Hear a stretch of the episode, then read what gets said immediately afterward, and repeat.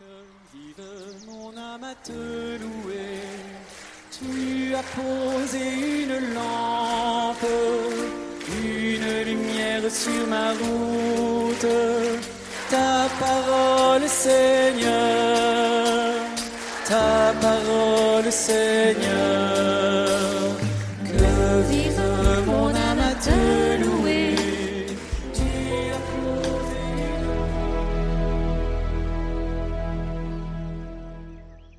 Lecture de la deuxième lettre de Saint Paul apôtre à Timothée.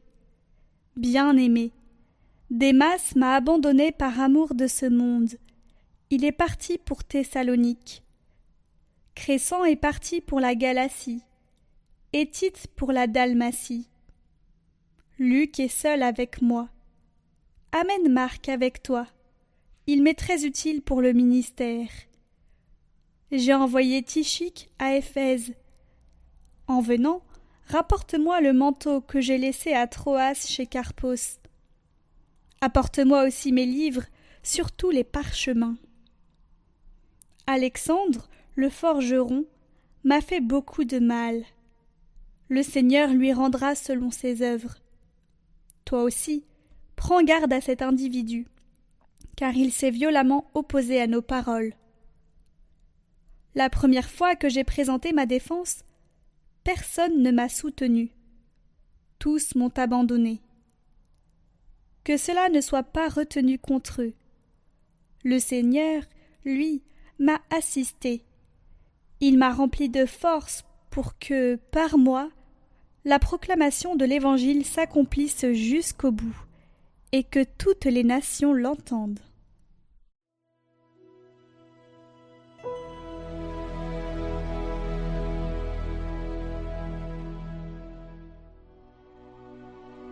Que tes fidèles, Seigneur, disent la gloire de ton règne.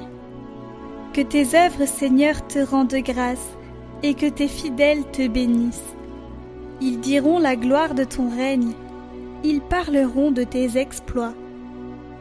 Ils annonceront aux hommes tes exploits, la gloire et l'éclat de ton règne. Ton règne, un règne éternel, ton empire pour les âges des âges.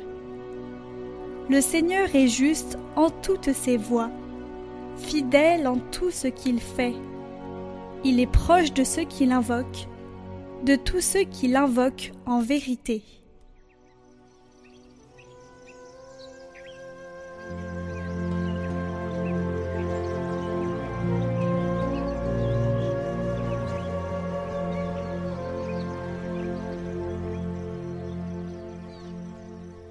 Évangile de Jésus-Christ selon Saint Luc. En ce temps-là, parmi les disciples, le Seigneur en désigna encore soixante-douze, et il les envoya deux par deux en avant de lui, en toute ville et localité où lui-même allait se rendre. Il leur dit, La moisson est abondante, mais les ouvriers sont peu nombreux. Priez donc le maître de la moisson d'envoyer des ouvriers pour sa moisson. Allez, Voici que je vous envoie comme des agneaux au milieu des loups. Ne portez ni bourse, ni sac, ni sandales, et ne saluez personne en chemin. Mais dans toute maison où vous entrerez, dites d'abord Paix à cette maison. S'il y a là un ami de la paix, votre paix ira reposer sur lui. Sinon elle reviendra sur vous. Restez dans cette maison, mangeant et buvant ce que l'on vous sert, car l'ouvrier mérite son salaire. Ne passez pas de maison en maison. Dans toute ville où vous entrerez et où vous serez accueillis, mangez ce qui vous est présenté. Guérissez les malades qui s'y trouvent et dites-leur, le règne de Dieu s'est approché de vous.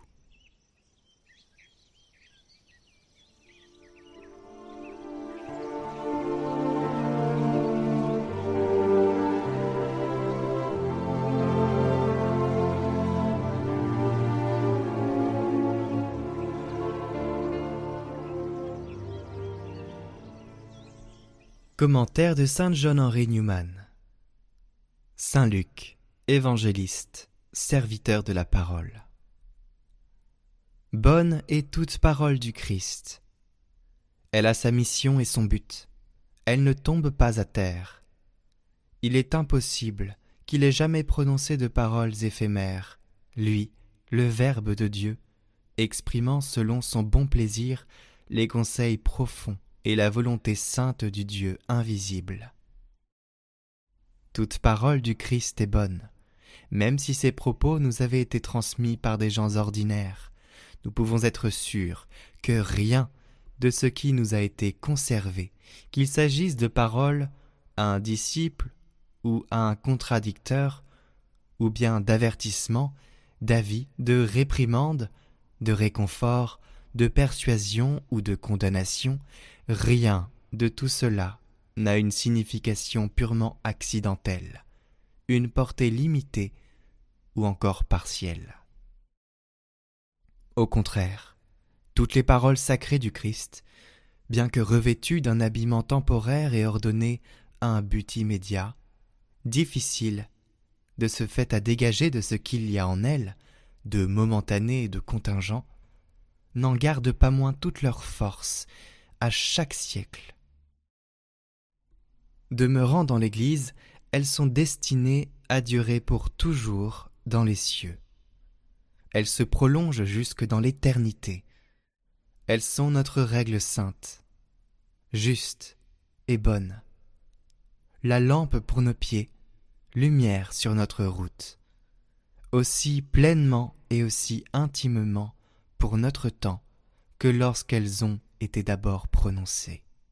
Cela aurait été vrai même si un simple soin humain avait recueilli ces miettes de la table du Christ, mais nous avons une assurance beaucoup plus grande parce que nous les recevons non pas des hommes, mais de Dieu. L'Esprit Saint, qui est venu glorifier le Christ et donner aux évangélistes l'inspiration d'écrire, n'a pas tracé pour nous un évangile stérile. Loué soit-il d'avoir choisi et sauvegardé pour nous les paroles qui devaient être particulièrement utiles dans les temps à venir, les paroles pouvant servir de loi à l'Église, pour la foi, la morale et la discipline. Non pas une loi écrite sur des tables de pierre, mais une loi de foi et d'amour, de l'esprit, non de la lettre. Une loi pour des cœurs généreux qui acceptent de vivre de toute parole, si modeste et si humble soit-elle, qui sort de la bouche de Dieu. Bonjour à tous, je fais cette vidéo pour vous proposer une prière, parce que nous voyons tout ce qui se passe actuellement dans le monde, il y a des tensions, plus que des tensions, il y a des guerres, non seulement en Europe, au Moyen-Orient, des guerres qui se dessinent aussi, des, injustices, euh, des persécutions dans l'Amérique du Sud, euh, des chrétiens. Voilà, il y a plusieurs euh, problématiques très importantes qui arrivent en ce moment. C'est une convergence un peu de crise internationale et nationale pour certaines. Je vous propose de prier pour la paix parce que on a besoin de cette paix, on a besoin d'être d'avoir de l'aide divine en quelque sorte, parce que nous humains sommes incapables de nous arrêter dans notre projection, et la pédagogie divine le permet. Elle permet des miracles. On l'a vu avec euh, Fatima, il faut écouter, être attentif et prier. La prière non pas pour arrêter les conflits sur un statu quo, pour que ça s'apaise sur le moment mais que ça éclate plus tard. La prière pour que on puisse vivre ensemble ensemble comme des peuples, ensemble comme des frères. Des peuples, c'est des différences. Des frères, c'est aussi des différences. Mais nous avons des liens du sang. Nous sommes tous frères, nous sommes humains. Il me semble donc qu'il faut prendre cette initiative de prière, mais pas une prière qui nous fait juste prier sur le moment et qui par la suite disparaît comme on a posé un acte, comme poser une bouteille sur une table, et puis après nous partons. C'est une prière qui doit être dans notre cœur, nous devons invoquer la sagesse vis-à-vis de tout ce qui arrive, la sagesse divine, non pas la sagesse humaine, la sagesse divine pour avoir des yeux de discernement. C'est important de regarder le monde avec des yeux qui discernent et pas des yeux qui euh, sont dans la réaction émotionnelle forte. Donc je vous invite à faire vraiment cet acte de prière. Et nous allons proposer dans les jours qui viennent, j'ai peut-être pas le temps pour les jours qui arrivent, mais nous allons proposer une neuvaine ou alors une prière, un tridoum, je vais réfléchir, mais une prière pour la paix. Et vous l'avez compris, pas une simple prière de paix que l'on pose un jour et que c'est fait, c'est une tâche qui a été effectuée, mais une prière qui s'ancre, qui s'enracine en nous. Et ça, déjà, ça doit être fait dans la parole divine. On doit s'enraciner dans la parole parce que ça nous apporte la sagesse, parce que ça nous apporte le discernement et que ça nous éclaire en des temps voulus sur des problèmes que l'on aurait, que l'on rencontrerait. C'est très important de ne pas prier juste de manière complètement déracinée, mais de vraiment avoir une vision qui s'inscrit dans quelque chose de plus profond. Et par la suite, cela nous inspirera des actions à effectuer inspirées de l'esprit, parce que finalement tout seul on ne peut rien. Finalement tout seul euh, nous sommes livrés à nous-mêmes. Et comme c'est des problématiques, plus que des problématiques, des tensions, des guerres, des, des horreurs qui sont perprétées au nom d'idéologie, il faut être très attentif à nous-mêmes, ne pas entrer dans une idéologie quelconque, mais à suivre les pas du Christ. Qu'est-ce que ça veut dire suivre les pas du Christ? Ça veut dire avoir le discernement qu'il a déjà mis en nos cœurs avec un commandement, le commandement nouveau, aimez-vous les uns les autres comme je vous ai aimé. C'est très important d'y rester fidèle et c'est très important de ne pas être naïf. Et l'Église a toujours porté ce message, mais il est des temps où nous avons à affronter des problèmes qui ne peuvent pas répondre par du simple amour, parce que c'est le mal que nous avons en face de nous. On ne peut pas aimer le mal. Voyez? Donc on a vraiment ce discernement à avoir, et il faut prier pour l'avoir. Un discernement ne, s'invente pas, il ne se crée pas, il se demande, et il se demande avec la prière. Donc, nous allons faire cette prière bientôt, euh, le plus rapidement possible. J'ai entendu les commentaires qu'il a demandé. Nous allons la faire.